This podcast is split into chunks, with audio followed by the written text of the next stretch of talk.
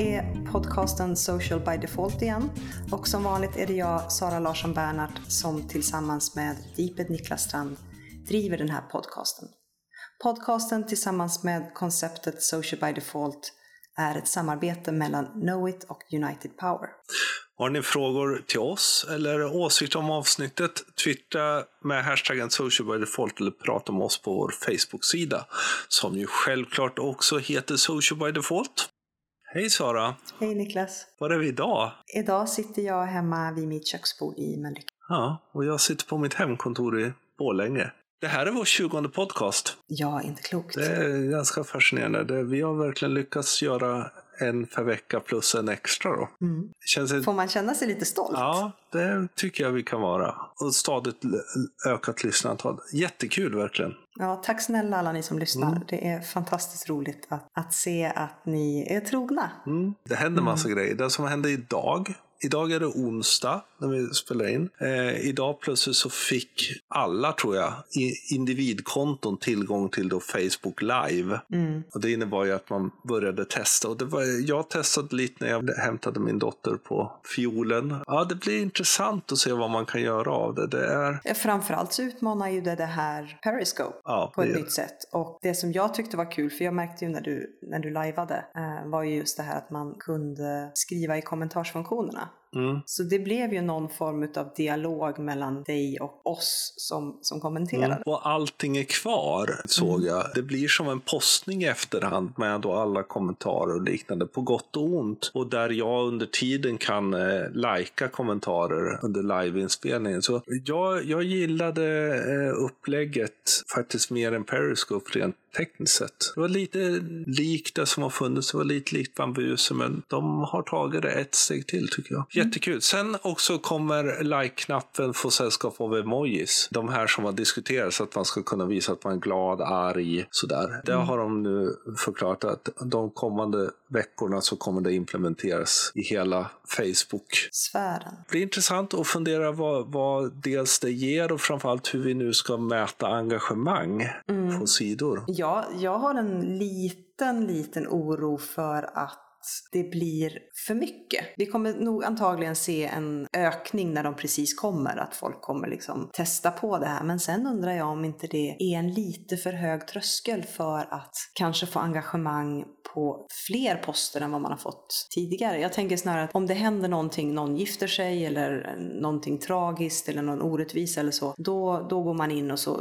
emoj engagerar man någon form av emotionell känsla. Men just på de här vanliga posterna postningarna där det var sådär, ja, man, man gav en like för att man ville visa att ja, men jag har sett den. Jag är rädd att de tappas bort. Ja, delvis. eh, Och framförallt så tror jag att man förminskar ändå. Jag menar, går man ändå in och ska, typ, något har hänt och ska ändå lägga en ledsen emoji som en kommentar så kanske man ändå skriver någonting. Nu behöver man ju inte ens göra det. Så det finns nog både ups and downs på det. Men Och sen har jag en provtanke att om någonting får väldigt mycket arga emojis, om det här då påverkar edge rank på något sätt. ja, förhoppningsvis så räknas allting som engagemang. Så man kan nog provocera och därmed öka edge-ranken. Men, men det blir ju fördel att vi kan ju delvis också sentimentmäta saker lite mer samtidigt som det kommer ju ännu mer liksom bli lite obalans kanske ibland när folk är arga på vissa grejer så får man jättemycket sådana. Men som sagt, vi får se. Det Vi ska bli se. spännande att se hur det utvecklas i alla fall. Någonting annat som har hänt som eh, vår kära vän Anna Åberg, eller Mandalaya som hon heter, typ överallt, gjorde oss uppmärksammade på. Det har ju alltid varit lite stökigt att hitta användares nick på Snapchat. Men i och med nu den senaste uppdateringen så har man under spöket och lägg till vänner fått ytterligare en funktion som heter dela ditt Snapchat-nick. Vilket innebär att helt plötsligt så har du en URL till ditt konto som du faktiskt kan dela med dig av. Någonting annat, eh, kanske mindre roligt, också en av de här nya, relativt nya nätverken är ju Periscope som återigen dis- börjat diskuteras just när det gäller skolfrågan. För det som har hänt är ju att eh, man har i skolor fått problem med att eleverna använder Periscope för att skapa uppmärksamhet och tjäna likes och engagemang hos sina skolkamrater. Allt ifrån att provocera lärare och då livefilma det till att i smyg filma lektioner och lägga ut. Sara Brun som bland annat då bloggar om detta, hon är lärare på högstadieskolan i Vinslöv och, och ganska sunt uttalande runt det här då med Periscope, att egentligen är det inte telefonen eller appen i sig som är problemet. Vi måste prata om förhållningssätt, ledarskap i klassrummet och relationerna mellan lärare och elev. Och där ligger hela grundproblematiken. Lärare och skola behöver hantera det här på ett förhoppningsvis smart sätt. För problemet där hon säger just att det inte är appen eller telefonen i sig, det är nästa som har hänt, det är ju Jodel mm. som återigen har varit i rop där det har kommit hot mot skolor eh, och skolor har stängt. Och där en hel del media har tenderat att säga här är appen som stänger skolor. För de som inte vet eh, eller har följt med vad Jodel är, kan du göra en snabb presentation? Alltså, i, I då show notes som vi självklart har på socialbydefault.tumblr.com om hela den här. Där finns eh, Gustav Gatu har gjort en väldigt, väldigt bra genomgång om vad det är. Men i korthet så är det en app som bygger på att man är anonym och man skriver korta meddelanden. Framförallt inriktat mot studenter. Man kan läsa det som är i din geografiska närhet bara. Mm. Men eh, den kan vara värd att titta på för alla som vill förstå vad det ändå händer. Det, det finns nog vissa möjligheter med den appen också. Om, om, man, om man ser de fina sidorna. Ja, det, för det, det här var ju samma sak som hände med Snapchat. Att alla började prata om att det var bara sexting hela tiden. Mm. Och ingen ville ta i det med tång. Men sen när det ändå började titta på det så insåg jag att det här fanns en massor med möjligheter. Och Jodel kan nog vara ganska intressant generellt just utifrån det geografiska formatet. Precis, och med tanke på det som Sara Brun sa angående Periscope med att det inte är appen eller telefonen som är problemet. På samma sätt är det inte Jodel som är problemet. Det var ju en skola som fick stänga eller håller stängt imorgon. Nu minns inte jag riktigt om det var i Lund. Eh, där de har fått ett eh, skriftligt hot om att det ska hända någonting på skolan med papper och penna. Det är inte det digitala som är av ondo utan det är, ger oss en bra ingång till vad vi faktiskt ska diskutera. Som hela podden kommer handla om idag. Studenter och sociala medier. Mm. När vi tänkte på Jodel så tänkte vi också på hur högskola och universitet behöver jobba med både Jodel och eh, sociala medier. Vi har ju tillsammans jobbat med ett antal olika projekt med massa olika högskolor och universitet. Men också då det här är 20 podcasten vi gör och så, eftersom vi valde att prata om det här så tänkte vi helt enkelt vi tar in en expert, en gäst och det innebär helt enkelt att vi har vår andra gäst i historien med Magnus Elmhorn a.k.a. Magnus Digi på Twitter. Hej Magnus! Hej! Hur är det i Skövde? Eh, det töar. Det, det är bra. Det, vi börjar se gräs igen. det har mycket snö så nu börjar liksom eh, andas lite igen. Så. Välkommen till, till vår podcast Social by Default. Tackar. Du är ju inbjuden med tanke på din expertis eftersom du jobbar med sociala medier på Högskolan i Skövde. Och eh, jag och Niklas hade ju glädjen att få göra en två dagars workshop med er så sent som i våras så vi tänkte helt enkelt prata lite med dig om sociala medier och studenter. Men först så kan väl du ta och presentera dig och berätta om var du finns att prata online. Eh, som sagt, Magnus eh, jobbar på högskolan i Skövde. Eh, titeln är väl kommunikatör egentligen, men eh, har ju jobbat med sociala medier som den stora, stora ansvarsområdet sedan eh, ja, vad är det? Eh, sex år tillbaka. Eh, och vi har väl gjort en resa på högskolan. Nått framgång, men också behövt eh, lite hjälp då. Eh, så då tog vi in er och och fick experthjälp. Eh, ni kallar mig expert så då skickar jag tillbaka den också. Där, eh, och eh, mig hittar man ju på, det är ju Facebook-sidorna på Högskolan Skövde, det är jag som råddar dem eh, tillsammans med mitt content-team och sen så finns jag på Twitter på Magnus Diggi. Eh, Magnus Diggi på Instagram också och eh, även Magnus Diggi på Snapchat.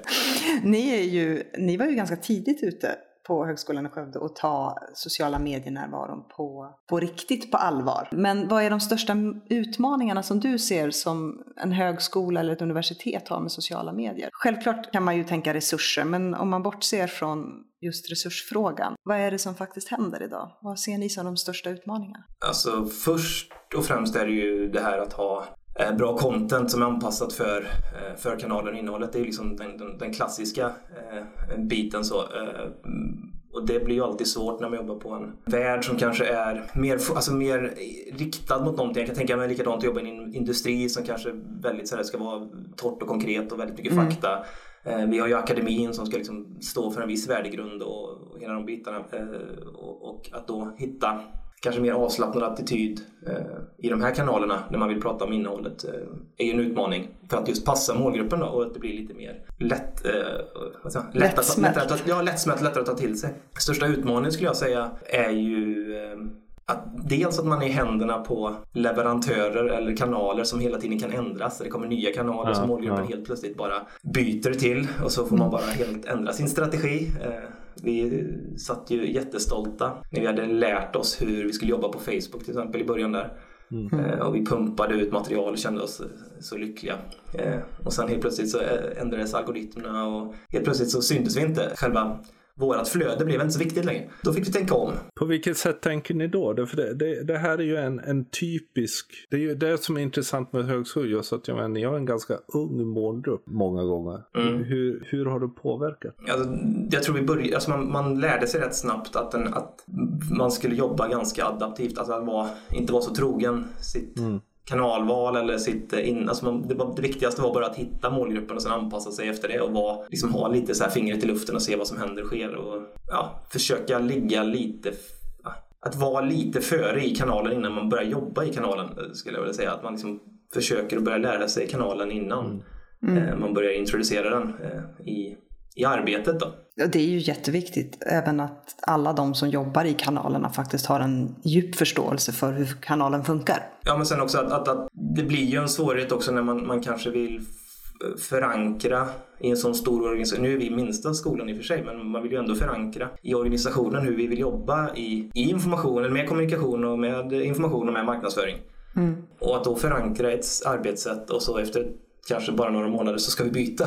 det, det, är lite, det är sådana utmaningar också att, att hela tiden vara, som jag tyckte att vi hade fått igång väldigt bra arbete på högskolan med Twitter så kände man att Twitter började tappa lite och så helt plötsligt kom Instagram mer och att då kommer man säga så här, ja men det är jättebra arbetat men nu ska vi fokusera här mer. Alltså det, det, det är lite de utmaningarna som är Gen- generellt så ser man ju och hör sig, ja ungdomar är inte på Facebook. Det är ju inte sant om man tittar på siffrorna, men det är ju ett annat sätt att vara där. Har ni sett den eh, utvecklingen? man ser en trend till att det är lite mer fokuserat Facebookande. Jag vet inte om jag ska förklara det, men alltså att det, det, de, de, de är mer inriktade på det lite så här sökbeteende. Att man vill, nu ska jag börja läsa. Då är jag väldigt fokuserad på en skola och då går jag in och ställer frågor och jag vill veta mer och jag vill Ja. engagera mig och jag börjar och, och, och, um, lajka och dela. Eh, Men tidigare så kunde jag uppleva att man helt hade liksom lite av de här sällanbesökarna som bara dök in.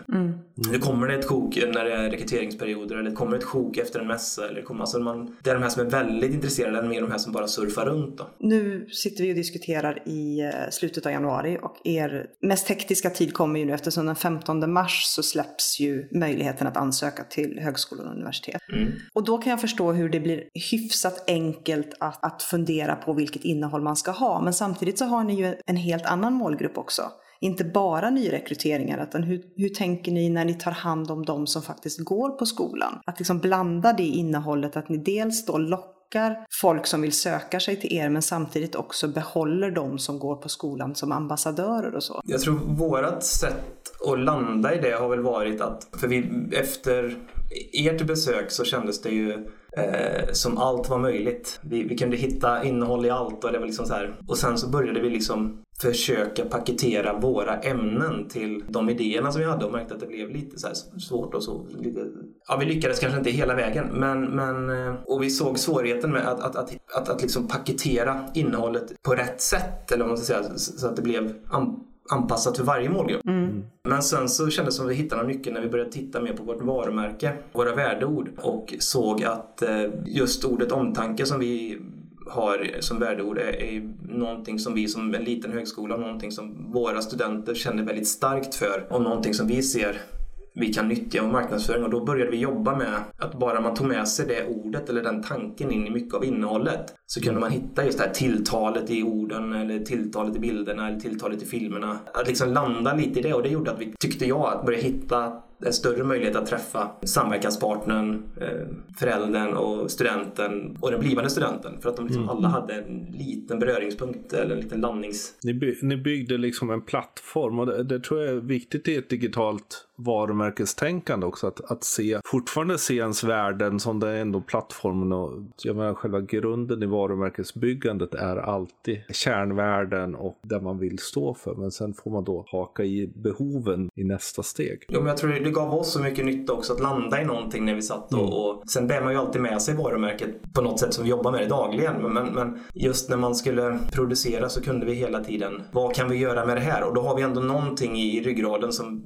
hjälper oss. Men det gör ju också att ni får en röd tråd och känns igen genom alltihop. För om man då inte har det att utgå ifrån så finns det ju viss risk att varumärket känns ganska fladdrigt. Ja, det är en alltså igenkänning som vi pratar om att, att det ser lika ut och det, det mm. blir publicerat på ett sätt. Sen har vi lekt lite med publiceringstiderna. Det ska jag inte säga att vi har lyckats med riktigt men, men att man kan testa lite. Nu kanske folk sitter och pendlar och nu sitter de där. Mm. Mm. Och det är ganska viktigt att se det. Därför jag menar, väldigt, väldigt många av kanalerna är ju realtids nyhetskanaler. Liksom, att man behöver träffa rätt. Det var ju lite där vi pratade med dig och du sa att ja, vi kör en gång i veckan eller sådär. sådär. Och... Jag har inget minne av att ha sagt det. Jag har inget, jag förnekar allt. Nej, ska... Nej men just där tanken att då får man ju fundera liksom okej okay, en gång i veckan man har kanske en timmes fönster att träffas då ska man ha riktig tur för att träffa ah. rätt och faktiskt få igång en viral spridning. Fast det här är ju realtid, alltså du får ju se det att det är nästan disposable media på vilken plattform du än är. Man upptäcker till exempel Instagram. Där skulle jag säga att jag, jag tror mycket mer av eh, här och nu. Vikten var större än vi nog hade trott i början. Vi har, vi har kört kanske mycket mer producerat content i Instagram eh, och tappat lite av det här att fånga upp någonting som sker på campus här och nu. Mm. Eh, de tror jag vi måste bli mycket starkare på. Det kräver ju mer tid, alltså mer resurser av, av att mm. vara där. Men eh, vi har ju tittat på Snapchat och sånt också. Då kräver det också att vara på fältet så att säga. Att fånga det här och nu. Så att där tror jag vi skulle kunna bli mycket starkare. Men på Snapchat finns ni, har ni ingen närvaro?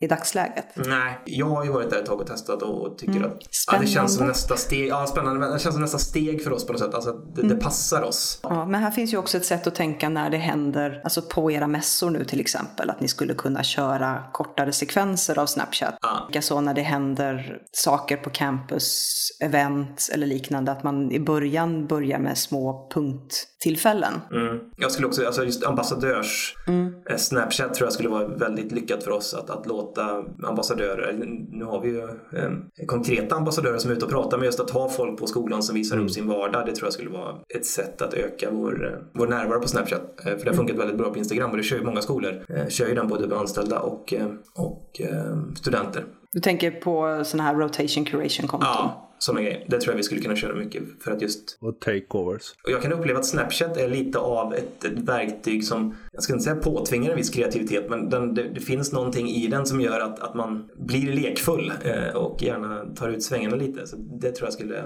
tilltala oss lite mer. Hur många, ni jobbar med content typ, det tycker jag låter otroligt spännande eftersom det är sånt här som man, man önskar att fler gjorde. Hur, hur ser det ut? Vi kör ju eh, veckovisa möten. Eh, och, eller vi, ska säga, vi, vi, har kört fram till eh, för bara några veckor sedan så har vi kört ett, ett content-team som är ganska stort då, med mm. ungefär 10 personer. Med alla delar från pressarbete till eh, förvaltningsstöd och eh, produktionsteam på film och, och ljud och alla de bitarna har suttit tillsammans, tillsammans och kreerat eh, fram innehåll utifrån ett ämne. Och där har vi märkt att just den stora grupperingen har varit ganska svår att, mm. att, jobba med. Man har olika erfarenhet och man har olika, olika kanske, ja. Vilja. Så, ja, vilja och så. Så att det, det har liksom varit, varit, varit svårt att, att, nå hela vägen fram. Eh, och man har sina styrkor inom olika områden. Mm. Och då kände vi ganska mycket att, att, för att växla upp så behövde vi dela på oss att uh, ha ett mindre content-team som levererade upp till ett större redaktionsteam. Där man kunde värdera en större bank av idéer. Mm. Uh, så att nu kör vi ett, ett mindre content-team som sitter och jobbar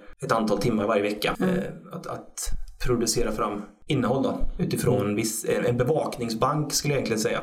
mm. eh, som vi fyller på löpande från hela avdelningen då, som fångar upp saker som händer eller som är på gång eller får en idé eller ser någonting i något socialt medie som att det här skulle vara någonting att göra något på. Har ni sett någon skillnad på reaktioner och engagemang sen före sommaren då innan vi var där och sen så nu när ni har jobbat mer strukturerat och kanske mer målfokuserat kanalerna? Ja, jag skulle säga att vi har fått mycket större större engagemang på sidan, större rörlighet. Alltså det är mycket mer eh, aktivitet på sidan och engagemang i inläggen. Mm. Eh, det skulle jag säga. Sen så blir man ju varje gång lika chockad när ett inlägg som man kanske inte tror på funkar bättre än det man har trott på när man mm. nästan Lite knäckande sig, också. Ja, man, man, ställde sig upp nästan när man fick idén och sa att det här kommer gå så bra. Men det är ju det som är också fascinerande och kul. Samtidigt som man kan bli lite deppig över att bebisarna funkar inte så bra som man trodde. Nej, lite så. Och sen så just den här känslan av man ser en, en kollega som har en viss ovana i, i kanalen, kommer på en idé och bara helt plötsligt ja, blir så lycklig när den funkar. Det, mm. det, det, det är en härlig ja, känsla. Ja. En grej som vi ofta pratar om är ju när vi pratar business to business eh, så är det ju expertvarumärke och liknande. Där, där är ju högskolan också, där finns det ju de riktiga experterna. Och, eh, att få forskarna att vara med på det här kan ju ibland vara lite svårt. Jag, jag har jobbat med en myndighet för att få, försöka få deras forskare att vara med. Och där blir ju väldigt mycket den här den personliga personliga känslan för, för att ge vidare kunskap på ett nytt sätt. Universitet ser jag ju, försöker ändå jobba med bloggar och podcast och även delvis LinkedIn. Och ni har ju också börjat med det. Har du några erfarenheter utifrån den delen? Ja, alltså jag, jag tror ehm, det är väl den, den stora banken av möjligheter man ser på en skola just det här. Det är ofta man går omkring i korridorerna, går in genom en dörr och så blir man helt knockad av det som försiggår mm. där inne. Liksom. Det är ju fantastiska upptäckter eller fantastiska karaktärer som är forskarna och det händer något hela tiden. Så det, det är det man liksom vill lyfta fram lite. Eh, och eh, då har vårt knep varit att försöka hitta lite de här forskarna som är eh, på tå mm. och villiga och att de ska lite bli fanbärare för de som inte är lika på då. Och då har vi liksom fått några som bloggar, vi har börjat med podcast. Eh, mm. Vi tittar även på att kunna köra eh, Periscope eller Mercat och ha kanske frågestunder eller just få det här här och nu-känslan med en forskare för de är Lite hemliga kanske? Ja, men också att jag tror inte de själva tänker på hur häftiga saker de... Nej, det tror jag Jag får, jag får lite känslan när de sitter och pratar med dem, när de sitter och pratar med mig som en idiot liksom så här, ställer frågor men det här kan ju inte funka. Och, så här, och när de börjar förklara, då blir det helt plötsligt fantastiskt innehåll känner jag som sitter och, och ska, ska sen ta det vidare. Oftast är de ju så passionerade med, just med, över det som de forskar inom, vilket gör det extra spännande när man får igång dem. Då ja. kan de någonstans gå in i någon form av trans och bara liksom brinna verkligen i samtalet för det de pratar om. Ja, och det tycker jag blir ganska kul också att försöka få ut i de här kanalerna som kan bli ganska, ja men vårat sätt att jobba innan kanske var ganska, man jobbar väldigt, det kan lysa igenom en viss form av marknadsföring eller en viss form av mm. övertalning eller en viss form av att här är allting så toppen ytan. Medan här är det någonting som gör att man stannar upp och tar med sig hem och vill berätta vid, vid middagsbordet att vet ni vad som försiggår på hög... Alltså lite den här eh, känslan, det, det tycker jag tillför en ny dimension i att jobba i de här sociala kanalerna. Mm. Och att då inte bara lägga ut en länk som känns som ett pressmeddelande att nu har vi knäckt cancerns gåta utan liksom lite mer paketerat. Det skapar ju stolthet att få vara med och arbeta på en arbetsplats som faktiskt har den typen av elever och forskare som brinner för det här. Men sen är det ju också just att, att svårigheten är ju att, att få dels förstå forskningen, ta reda, alltså få reda på vad man får, vad får man berätta av det här. Ja, jo, jo, liksom, är det, är det och sen att just hitta, det tycker jag väl att LinkedIn är en sån häftig grej, att liksom jobba lite med samverkan med näringslivet och just mm. få ut nyttan med forskningen på något sätt då. Att, att visa för företagen varför vi gör den här forskningen, att ni kan liksom dra nytta av den också. Men jag skulle säga att drömmen skulle ju vara att forskarna själva sitter vid sin dator och kommer på att det här skulle vara perfekt att tipsa Magnus om. Det här är ju en jättefin uh, infograf eller det här skulle ju vara... Det ju liksom drömmen att jag ska bara kunna sitta och uh, På ta emot.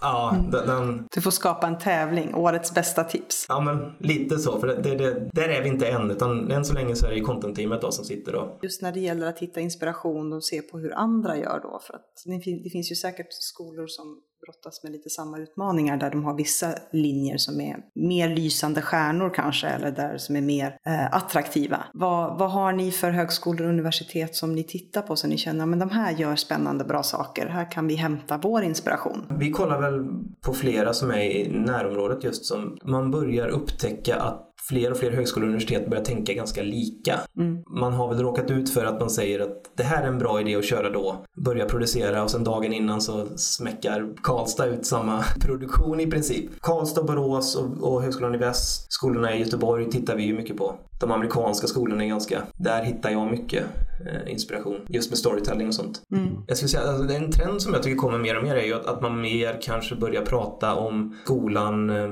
väljer att, att slå ihop både den internationella sidan och den nationella sidan till att vara att man pratar eh, engelska på, på, på, en sida bara. Men man kör mm. innehåll som tilltalar båda, båda målgrupperna. Att man försöker vara lite mer internationell då. Är det bra eller dåligt? Jag tror att vi skulle få lite svårare. Mm. För att, men en känsla jag har är att vi vinner mycket på att ha en internationell sida för där är väldigt mycket supporthjälp och mm. mm. nu ska vi plocka in den i content också och jobba mycket mer eh, internationellt fokuserat. Det ser jag fram emot för det tror jag kan bli jättekul. För det, är... det här känns ju också som att det finns olika contentbehov utav målgrupperna. För jag tänker på en internationell sida så kan man även jobba mycket med liksom, vad är Sverige, vad innebär det att plugga på en svensk skola, vad finns det för svenska högtider? Och sen kan det ju vara att, att man släpper och kanske börjar fokusera på andra kanaler då. Jag har inte sett några direkta skolor som har börjat bli mer eh, mot Snapchat och, och Periscope och de där delarna utan det är väl framförallt Instagram som jag har sett. Hur är universitets och högskolevärlden generellt tycker du när det har kommit till att adaptera i, i digitaliseringen? Har man hängt med eller är det så att det fortfarande är ett väldigt stort glapp mellan skolor som, som ni då som har funnits i sociala medier och jobbat aktivt med kanalerna länge och det finns skolor som fortfarande ligger ganska långt därifrån? Jag tycker man kan se ett mer fokuserat arbete. Att man ser liksom,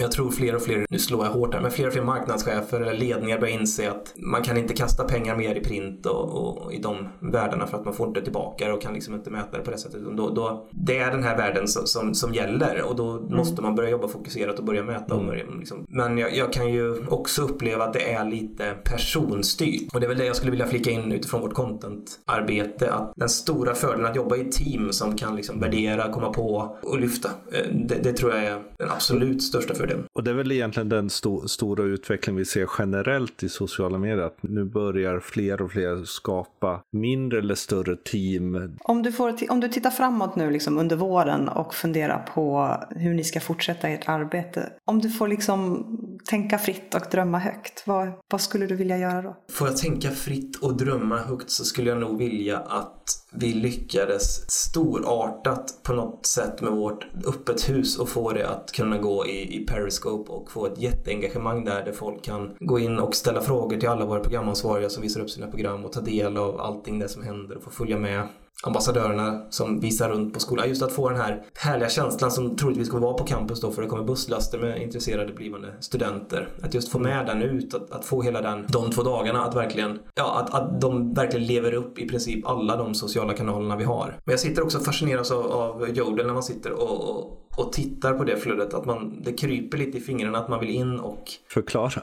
Nej, inte förklara, men att, att, att, att lyfta högskolans... Eh, alltså att, att vara där som en, en marknadsförare utan att de ser det på något sätt. Det är så här. Och det är ju kul med er tycker jag. Det, för det, det är ju liksom, eh, du framförallt hittar ju hela tiden lite möjligheter att våga vara nyfiken. Det är väl egentligen det som är det viktiga för att, för att lyckas i slutändan. Jo, men jag tror det. Och, sen, och, och som ni säger, att, att vara där tidigt och, och, försöka sätta sig in i det och lära sig det och, och testa på. Det är väl det som mm. det handlar om. Vad kul! Då helt enkelt eh, Magnus Elmshorn. Tack för följ honom. Magnus stiger lite överallt. Tack så mycket. Tack så mycket. Ha det gott!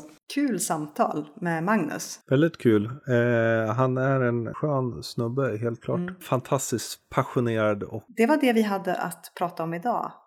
Hoppas ni har tyckt att det här var lika spännande och givande som vi tycker. Som vanligt så kommer vi lägga in länkar om ämnet och eh, lite av det vi diskuterade i början av podcasten också i våra show notes. Och de hittar ni ju som vanligt på socialbydefault.tumblr.com. Precis, och glöm inte att prenumerera på vår podcast. Gillar ni den, ge den betyg, recensera den, helt enkelt älska oss så kommer fler kunna hitta till oss i andra sammanhang. Tyck till på hashtaggen social by default. Eh, vill ni hitta oss på Twitter och Instagram så är det at deeped och at sanasi. Vill ni hitta oss på Snapchat så är det såklart Deeped, men där heter då Sara Sanasi LB. Tills vi hörs igen, tack för oss. Tack snälla. Ha det så bra. Hej. Hej då.